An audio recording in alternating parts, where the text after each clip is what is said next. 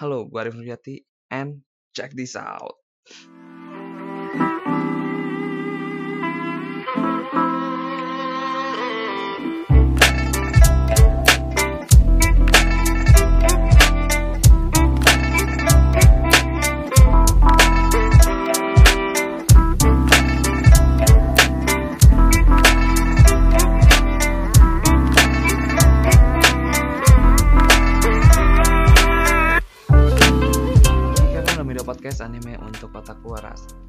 Sekarang kita lagi bahas game ya. Sekarang gua seperti biasa sendiri lagi, sendiri lagi biasa. Lagi solo player dulu, saya solo player. Jacknya lagi absen dulu dia. Jadi langsung aja ke bahasan pertama. Enggak bahasan pertama. Kita masuk ya bahas anime, anime dulu dikit kali ya. Ada beberapa info-info berita lucu yang masuk nih ya dari seputar anime. Yaitu yang pertama. Yang pertama itu ada dari ntar dibuka dulu. Nah yang pertama dikabarkan bahwa anime Shingeki no Kyojin akan mendapatkan season keempat tapi akan pindah studio. Berarti nggak akan di Wii Studio lagi. Ya akhirnya terjadi juga uh, Wii Studio sudah seperti sudah tidak kuat untuk menghandle uh, anime ini yang progresnya makin maju itu semakin bagus semua ya ke season-seasonnya dari season 2 terus masuk ke season 3 walaupun akhirnya ada season 3 part 2 yang entah kenapa dibuat kayak gitu tapi ya yang jelas karena pasti masalah internal mereka itu ya adalah animator mereka yaitu studio yang kekurangan animator yang udah jadi masalah mereka dari pengerjaan season 2 nya Shingeki no Kyojin. Dan akhirnya season 4 mereka nggak akan lagi ngehandle Shingeki no Kyojin. Ya kalau buat gue ini hal yang wajar banget karena udah uh, terbaca juga sih. Karena sekarang juga di itu udah mulai masuk ke babak-babak akhir dan pasti kan harus ngejar di anime kalau misalkan mau penjualannya itu tetap uh, tetap tinggi. Jadi kalau misalkan studio yang mengerjakan gua rasa kayaknya bakal susah banget mereka buat ngerjainnya karena dari animator yang mereka kurang animator terus ya banyak pokoknya yang jadi masalah mereka dan akhirnya pindah studio. Tapi belum tahu nih studionya bakal ke mana. Mungkin ke mana nggak tahu. Kita doakan saja semoga studio terbaik yang akan menangani satu serial anime luar biasa ini. Satu lagi. Uh, untuk One Piece kalian para OP lover para OP lover sudah tahu juga sih ya ceritanya. Uh, One Piece akan memasuki arc baru yaitu ya dikasih nama itu adalah Wano Kuni Arc.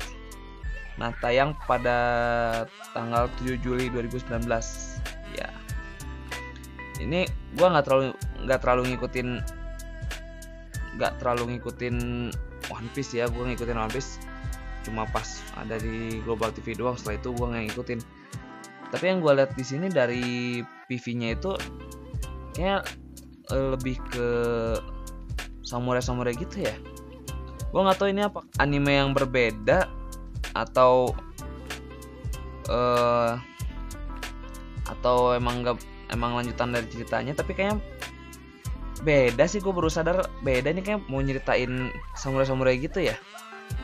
Udah pokoknya buat kalian para oplover para oplover tanggal 7 Juli 2019 bakal ada One Piece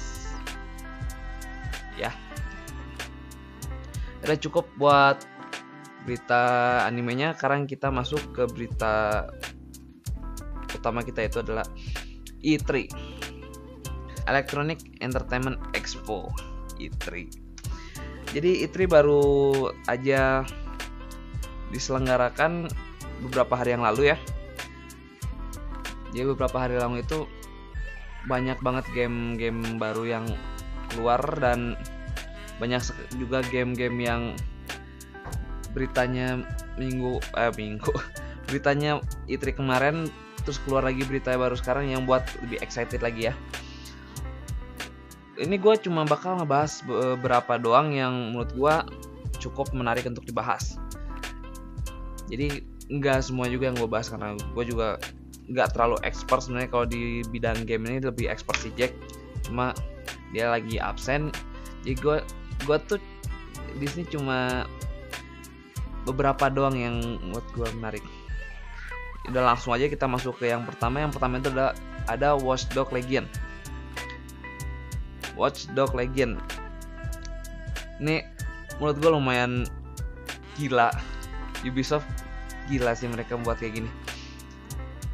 Jadi Watch Dogs Legion tuh uh, mereka juga dengan percaya diri membuka presentasi mereka dengan memunculkan game Watch Dogs Legion. Jadi di Watch Dogs Legion ini mereka akan memunculkan 1000 playable karakter. Jadi kan Watch Dogs ini gamenya tentang hacker-hacker gitu. Nah sekarang kita bisa merekrut uh, merekrut karakter-karakter yang ada di gamenya tuh dan ya udah. Kalian bisa main sebagai karakter itu.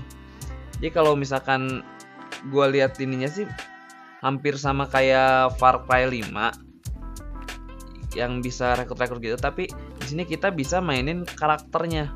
Dan ter karakternya itu sendiri punya background story yang sendiri-sendiri. Nah, tapi background story ini e, e, dibangun sama kita sendiri juga. Jadi kalau misalkan kita ngebunuh orang yang dia kenal, kerabat ataupun keluarga itu bakal buat dia nggak suka sama si DeadSec. Jadi kalau misalkan si DeadSec ini ngebunuh orang-orang yang dia kenal, kerabat atau apa pun itu, itu bakal nurunin suka dia sama Deadsec terus kalau misal tapi kalau misalkan kita ngebantuin dia kayak ngebayarin utang atau misalkan ngebantuin banyak apa pun itu itu bakal naik dan akan mempermudah kita untuk merekrut dia. Gokil sih menurut gua. Ini Ubisoft mereka gila sih mau buat kayak gini. Nah lanjut lagi. Yang kedua itu ada Star Wars Fallen Jedi Order. Uh, IE kali ini tobat ya setelah kasus dua tahun lalu yaitu yang uh, ya Battlefront ya yang itu. Yang dihujat satu universe ini. Mereka di sidangin di mana-mana dikasusin di mana-mana ya. Karena microtransactionnya. Terus yang game ini juga yang jadi korban dari microtransaction mereka. Akhirnya mereka tobat dan merilis game ini. Game yang single player no multiplayer. Jadi kalau kalian tahu game ini tuh sebenarnya udah dari dulu EA juga mau ngeluarin. Tapi di cancel uh, mereka karena mereka lebih mengutamakan microtransaction. Nah sekarang dia buat game yang single player no multiplayer yang pastinya nggak ada uh, nggak online online multiplayer. Jadi untuk microtransaction sangat dikit banget jadi bukan yang apa namanya bukan yang harus beli senjata biar kuat pakai duit asli terus beli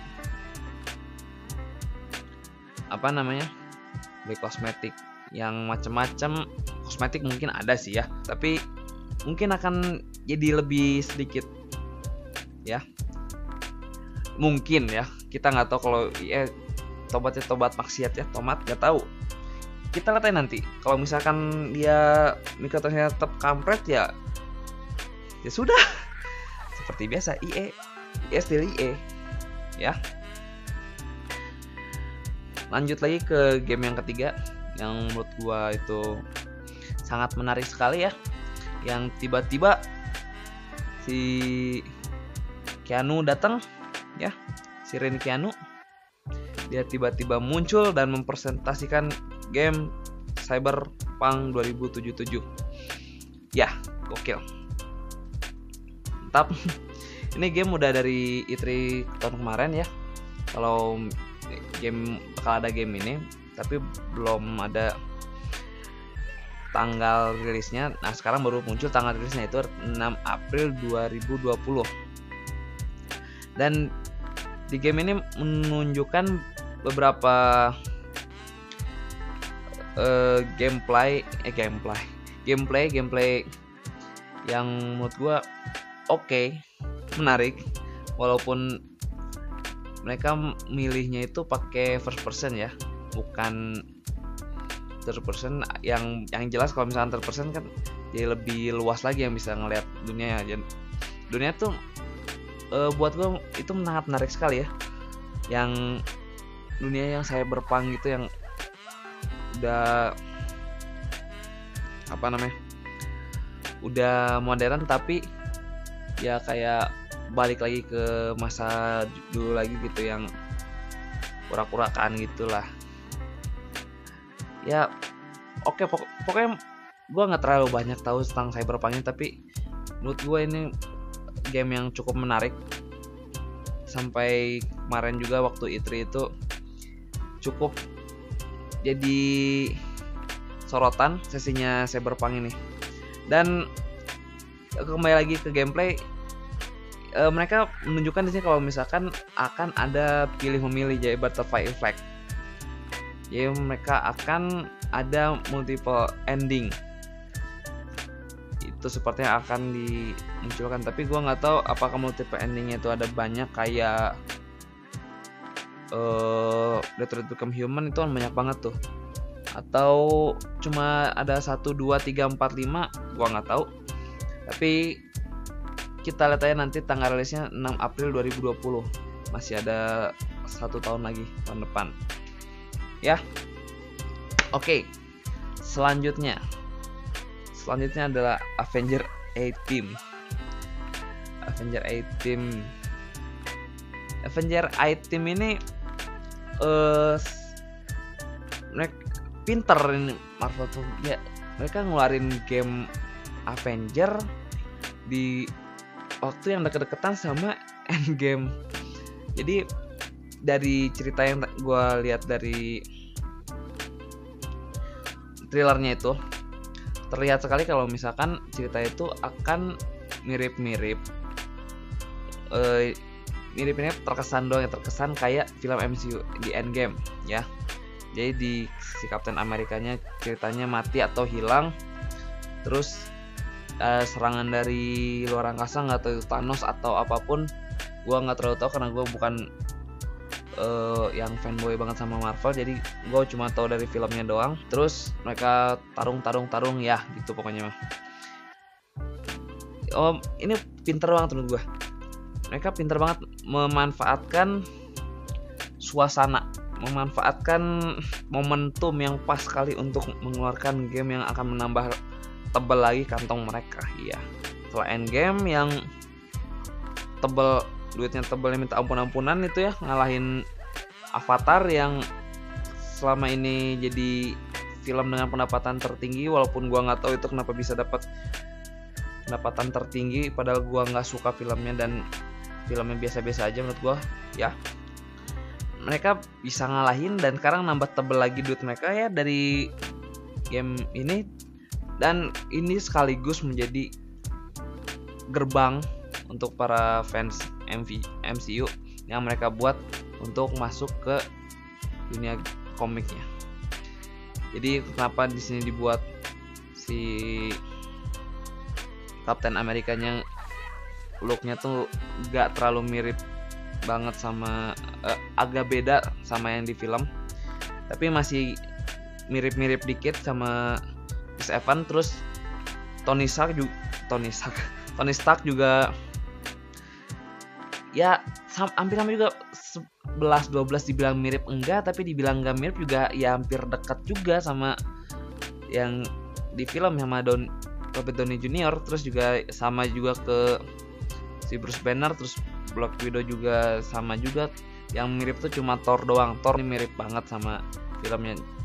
Dan karena memang bukan Thor film yang mirip Thor yang di film mirip sama Thor yang di komik. Ya udah itu yang benar jadi Thor tuh udah mantap dah. Udah kita beralih dari Avenger. Dari Avenger kita langsung ke FF7 remake. Akhirnya FF7 remake di rilis. Ya setelah lama sekali para fan dibuat menunggu menunggu menunggu menunggu ini FF7 kapan keluarnya akhirnya keluar juga. Ya keluar juga akhirnya. Dan di sini FF7 remake ini mengusung dua combat combat combat system. Itu adalah action RPG dan action time battle win. Yang yang pada dasarnya juga kalau FF7 itu awalnya itu adalah action time battle win. Tapi di sini mereka masukin action RPG yang uh, combat sistemnya itu sama kayak uh, FF15 menurut gue di sini ini adalah salah satu cara untuk menggait para pemain pemain baru yang belum pernah main FF7 tapi udah main FF15 karena FF15 mengusung combat system yang action RPG terus Final Fantasy 7 itu adalah ATBB ATBW gua nggak tahu penyebutannya kayak gimana yang benar. Pokoknya itulah. Jadi mereka ini mau menggait para pemain-pemain baru dan tidak mau mengecewakan para player-player lama. Jadi mereka menyatukan di satu game. Gua nggak tahu gimana ngomongnya tapi intinya mah FF7 bakal ada dua combat system yaitu action RPG and action time battle win. Ya. Nah satu lagi berita dari FF yaitu FF8 bakal di remaster. Ya udah. Lanjut lagi itu adalah game yang tahun kemarin udah rilis tapi banyak dapat uh, negatif review yaitu adalah Vault 76 jadi Vault 76 ini itu mereka mendapatkan banyak bad uh, review dari para reviewer. Karena uh, mereka mengusung gameplay multiplayer non single player. Yang jadi itulah ya pokoknya ya ini jelek lah ini jelek terus dia mereka akan menambahkan free update akan ada free update yang mereka tambahkan adalah single player dan main quest baru terus mereka akan menambahkan senjata monster dan gear baru ya itu di pre-update-nya. Nah, tapi satu lagi mereka menambahkan lagi Battle Royale. Ya, Battle Royale. Battle Royale kembali muncul di game saudara. Kali ini muncul di Vault 76. Yang yang gameplaynya hampir mirip bukan hampir mirip tapi lebih mengusung ke arah Fortnite daripada PUBG yang bisa ngebangun dulu apa pertahanan gitu dari musuh yang datang ya lu bisa buat benteng kecil gitu lah benteng kecil gitu untuk berlindung dari musuh yang datang. Terus lu ya bisa lebih gampang nembakin mereka ya seperti itulah Fortnite.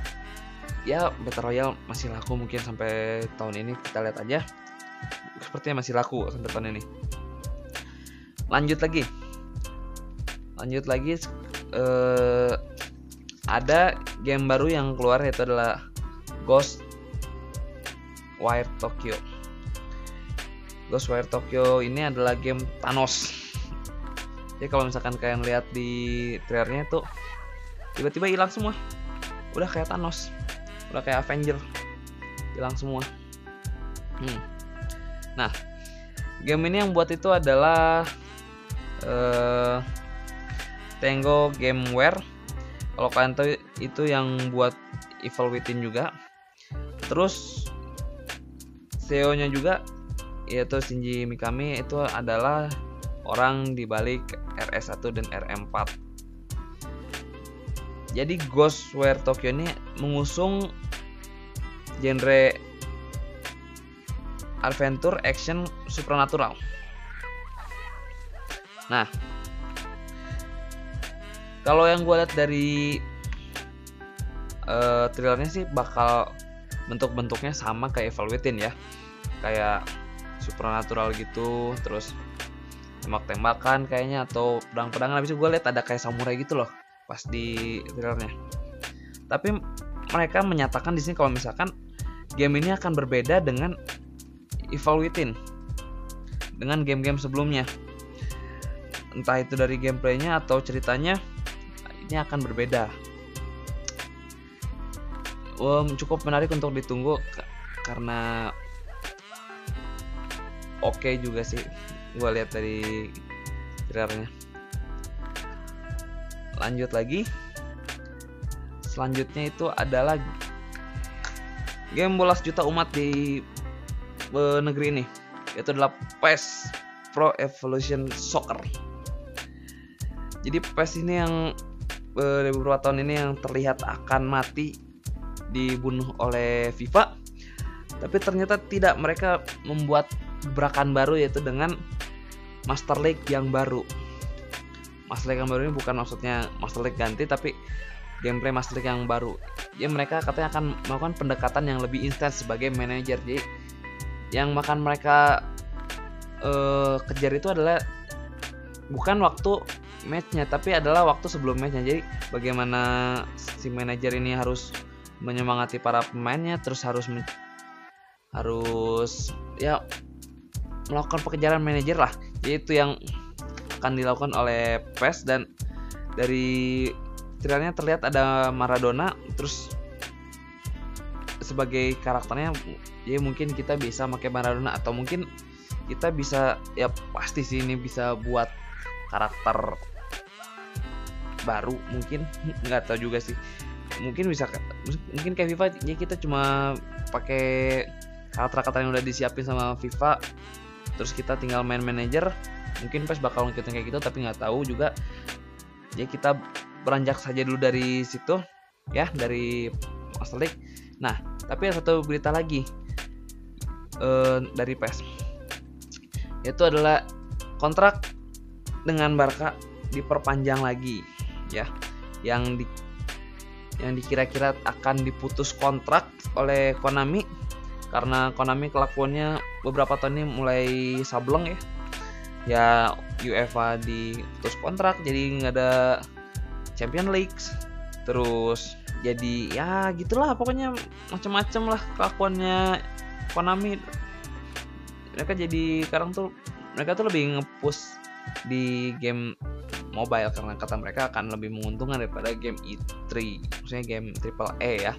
Triple E biarkan saja lah tapi ternyata mereka malah me memperpanjang kontrak dengan Barca. Dan lagi-lagi dan ternyata eh, kontrak ini adalah kontrak eksklusif ya.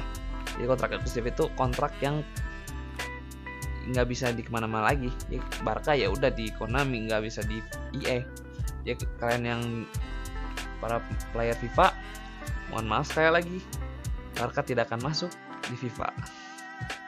Jadi Barca masuk FIFA tapi Camp Nou nya tetap Camp Nou KW sama malah mungkin jersey-nya juga malah jersey bukan jersey dari Barca mungkin. Ya tapi nggak tahu juga bakal kayak gimana. Good job buat PES melakukan gebrakan yang luar biasa. Mungkin ini akan menjadi titik balik Konami agar lebih baik ke depannya. Luar biasa. Selanjutnya kita bisa dari bahas game sekarang kita mau bahas konsol-konsolnya. Nah untuk konsolnya ini ada cuma dua doang yang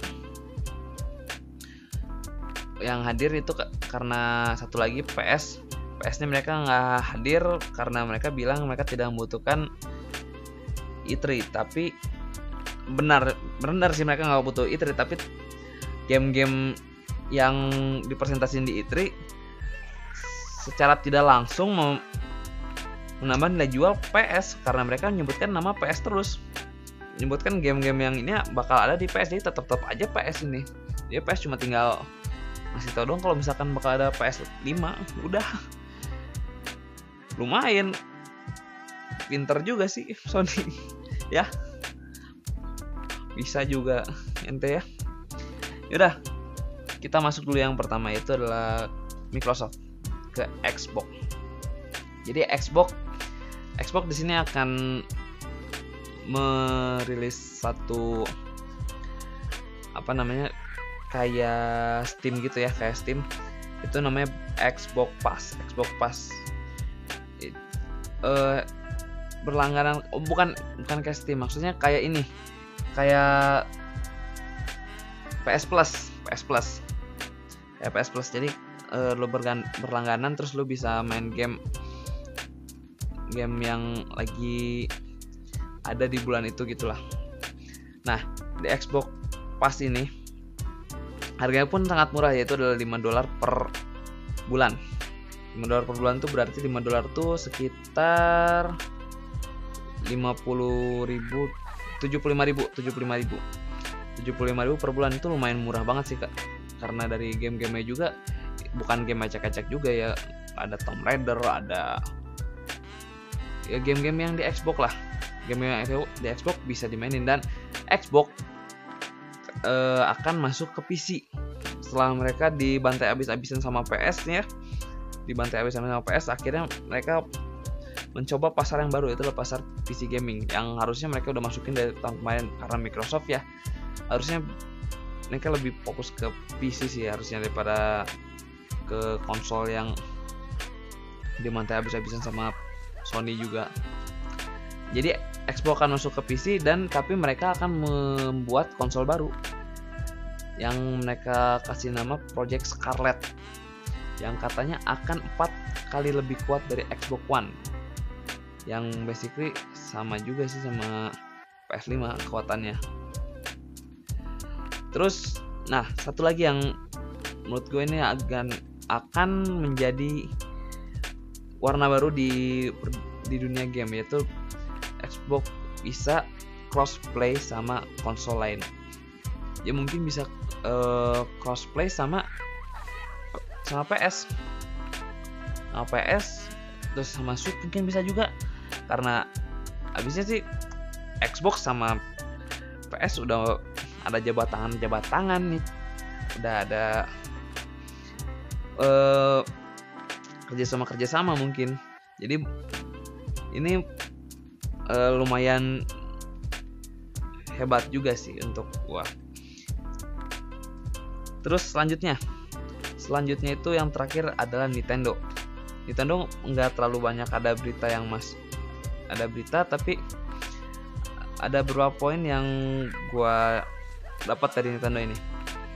Yang pertama Nintendo akan e, banyak game yang akan masuk ke Nintendo Switch ya, kayak itu beberapa ada RN Zero, RE5, RE6 dan The Witcher dan masih banyak lagi yang lain ya.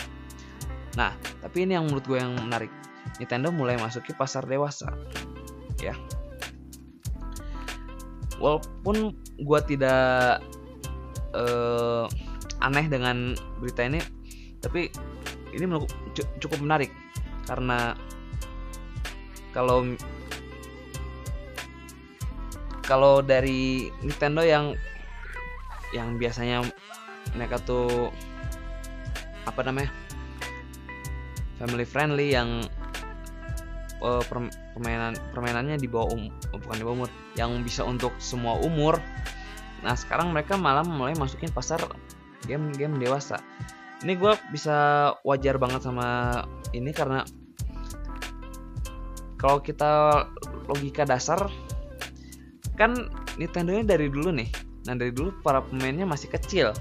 Nah sekarang udah pada gede semua nih.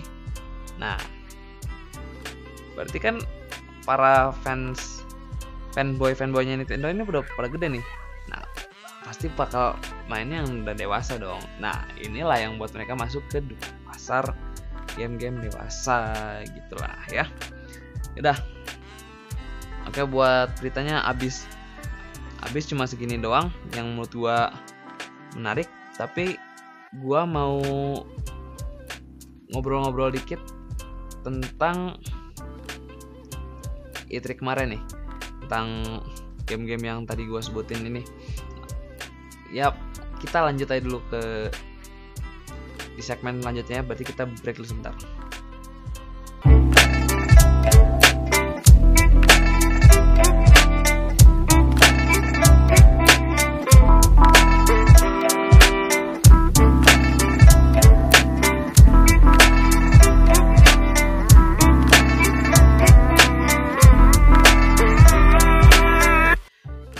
Ya, kembali lagi di KFM Media Podcast Anime untuk Kota Waras. Ya.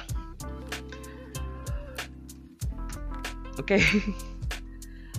Oke, kali ini di segmen kedua gua mau bicara-bicara santai tentang Itri kemarin.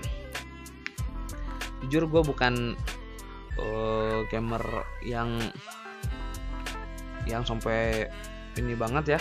Bukan, gue cuma gue mah kalau di game tuh gue penikmat industrinya jadi gue lebih suka ngeliat gimana cara mereka manage market mereka terus bagaimana cara mereka me membuat market yang menurut gue sangat menarik sekali untuk dilihat dan dinikmati untuk setiap tahunnya. Apalagi kalau misalkan ada drama-drama kayak IE ya. Gue senang banget kalau kayak gitu. Ya jadi yang gue mau bahas di sini itu adalah tentang selain marketnya gue mau melihat apakah di, di itri kali ini itu ada, ada revolusioner yang sangat luar biasa. Dan menurut gue di sini lumayan oke okay, banyak juga nih yang game-game yang ref uh, wah game-game yang revolusioner. Yang kayak contohnya Watchdog Watchdog yang Legion Ubisoft menyiapkan 1000 playable karakter. Playable karakter ini mereka ada ada sendiri loh ada apa ada voice aktornya sendiri. Jadi kita bisa ngerekrut semua orang yang ada di depan mata kita. Itu menurut gue go gokil banget sih. Ya kan mereka buat karakter seribu voice aktor seribu. Terus mereka atur sedemikian rupa yang jadi seribu itu. Tapi ya gue tuh punya satu kekhawatiran di sini.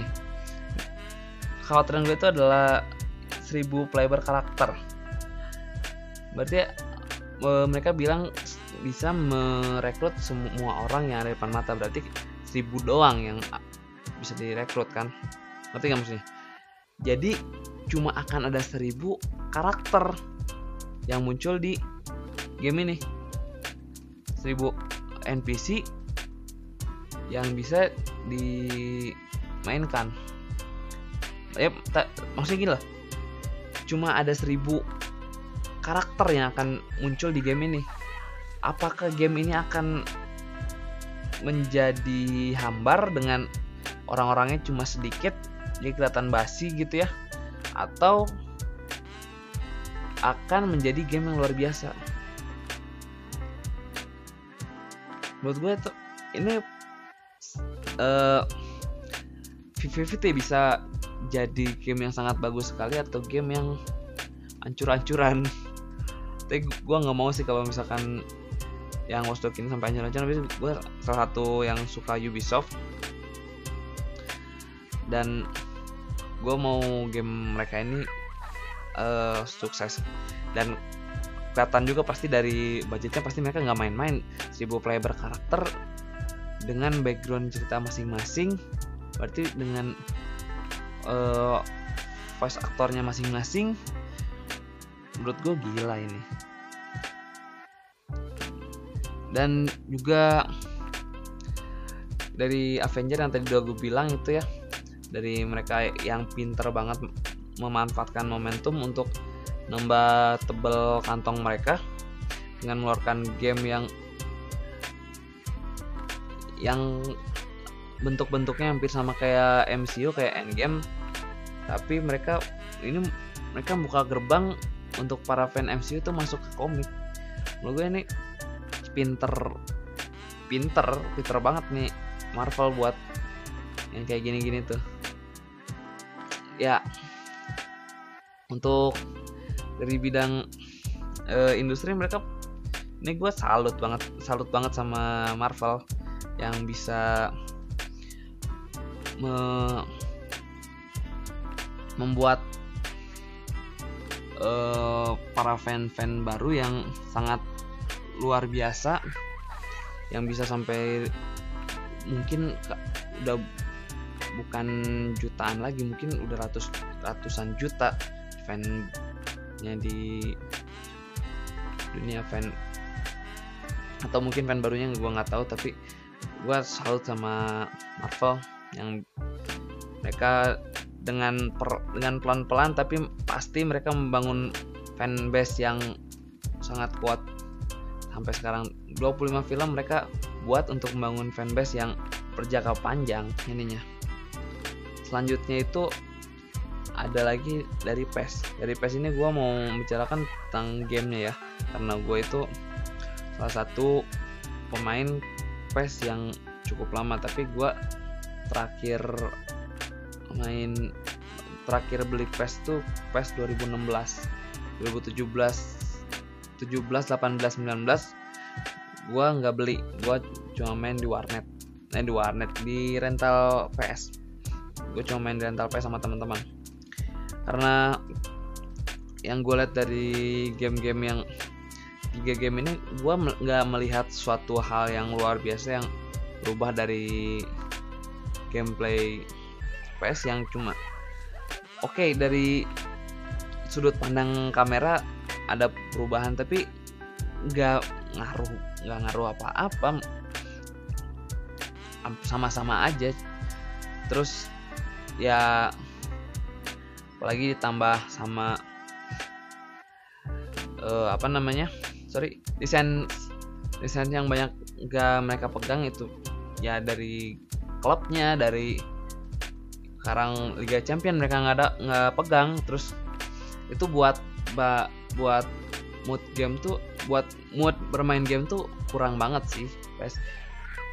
Nah tapi di yang PES tahun 2020 ini dari Master League-nya yang menurut gue sangat fresh banget yang mereka melakukan pendekatan yang lebih intens dari man sebagai manajer. Jadi mereka jadi kita bisa um, nyemangatin pemainnya bisa ngatur-ngatur uh, pemasukannya bisa ngatur-ngatur dari sponsor semoga bisa ya. Semoga bisa ya kita bisa milih sponsor yang masuk kita terus kita bisa ngedesain baju buat uh, sponsor taruh mana malah gue gue berharap jadi satu lagi. Gue berharap kita bisa uh, buat klub sendiri kayak PES tahun 2009 ih itu the best itu bisa buat klub sendiri bisa buat klub sendiri terus kita mulai dari bawah dari divisi divisi bawah. Tapi semoga bisa ya. Dan gue malah berharap gue dulu berharap kalau PES itu bisa buat baju sendiri kita bisa milih uh, sponsor sendiri terus bisa uh, bangun uh, apa namanya stadion sendiri kita kita bisa customize stadion sendiri kayak di PES 2013 tapi itu kan PES 2013 cuma customize doang cuma kita buat stadion baru tapi nggak nggak nggak apa namanya nggak di Master League-nya. Ya maksud gue bisa buat uh, buat apa buat stadion jadi masuk ke budgetingnya jadi uh, budgetnya untuk buat stadion tuh berapa terus uh, harus kapasitasnya berapa harus ngikutin standar di apa namanya standar di league-nya itu berapa itu kan realistis banget. Gua kayak gokil banget kalau misalkan bisa kayak gitu. Jadi kayak si gamer tuh kayak dilepas aja gitu. Terserah mau buat klub kayak gimana mau buat stadion yang kayak gimana itu gokil banget sih kalau misalkan bisa kayak gitu ya. Gokil banget. Terus yang cukup lucu buat gue itu adalah satu lagi yaitu IE ya.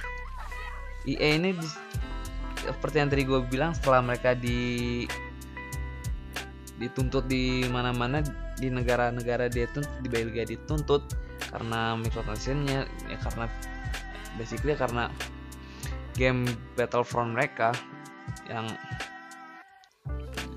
eh Battle Star Wars Battlefront atau apa sih lupa. Uh, pokoknya karena game Star Wars mereka yang sebelumnya yang yang emang ancur-ancuran terus mikrotransaction di mana-mana dan yang mereka lupa itu kan fans Star Wars juga main bukan fan IE doang yang main. Nah fans Star Warsnya ini yang marah-marah gitu loh. Terus ya meledak lah akhirnya di mana-mana mereka dimusuhin di satu universe ini mereka dimusuhin. Akhirnya mereka tobat. Jadi ini menurut gua lucu banget karena ini menunjukkan kalau misalkan para customer itu adalah uh, para pelanggan itu adalah rajanya. ya, pepatah yang bilang pelanggan adalah raja ya sekarang ini yang ditunjukin sama IE IE mereka ya secara kasarnya mereka melakukan satu hal buruk pada para customer terus ya mereka lima batunya sendiri mereka ya di kasusin di mana-mana terus ya sampai ada ada hukum baru tentang microtransaction yang yang di Belgia juga kalau nggak salah gue lupa. Tapi ini menunjukkan banget kalau misalkan para kas, uh, para pelanggan itu adalah otak dari industri. Menurut gue lucu banget di sini. Dan menurut gue satu lagi yang satu lagi yang lucu itu eh, yang lucu dan salut itu adalah dari kasusnya Fallout 76 eh, Fallout 76 tuh mereka se ya seperti yang tadi gue bilang lagi mereka uh, mendapatkan review yang jelek dari para reviewer dan akhirnya penjualan mereka tidak terlalu bagus dan dan mereka mendengarkan keluhan uh, dari pemainnya, dari pelanggannya, dari pemainnya ya mereka membenarkan gamenya dan lihat yang mereka benar-benar mendengarkan para pemainnya mereka buat single player yang diminta-minta sama pemainnya. Terus ya ditambah lagi senjata senjata monster dan gear baru ini ya untuk buat lebih menarik aja. Dan ya Battle Royale nggak usah dibahas ya itu mah biarin aja Battle Royale tapi menurut gue ini adalah uh, tindakan yang sangat bagus sekali dan respect untuk uh, Fallout 76 mereka mau mendengarkan para playernya. Oke, okay, uh, udah lumayan lama kita berbicara tentang E3 ya, berbincang-bincang pendek tentang E3 nggak pendek sini udah mau 50 menit ya. Ya udah, mungkin segitu aja dulu untuk uh, Kick FM minggu ini. Dan gue kayak mau izin dulu sih ya. IFK mau izin dulu untuk nggak upload minggu depan sama Raw juga. Kayak nggak Raw bakal upload atau enggak tapi kayak enggak juga sih. Jadi kita kita berdua izin dulu mau nggak upload satu minggu atau dua minggu. Karena gue harus pergi dulu ke Jakarta. Harus ada yang gue urus di sana jadi gue nggak bisa eh, nggak bisa ngedit-ngedit buat podcast karena eh gua kalau buat podcast saya di Bandung nggak bisa di luar kota. Keluar kota gue nggak bisa ngapa-ngapain ya. Yaudah. Jadi Jika FM sampai sini dulu. Dan gua Arif bye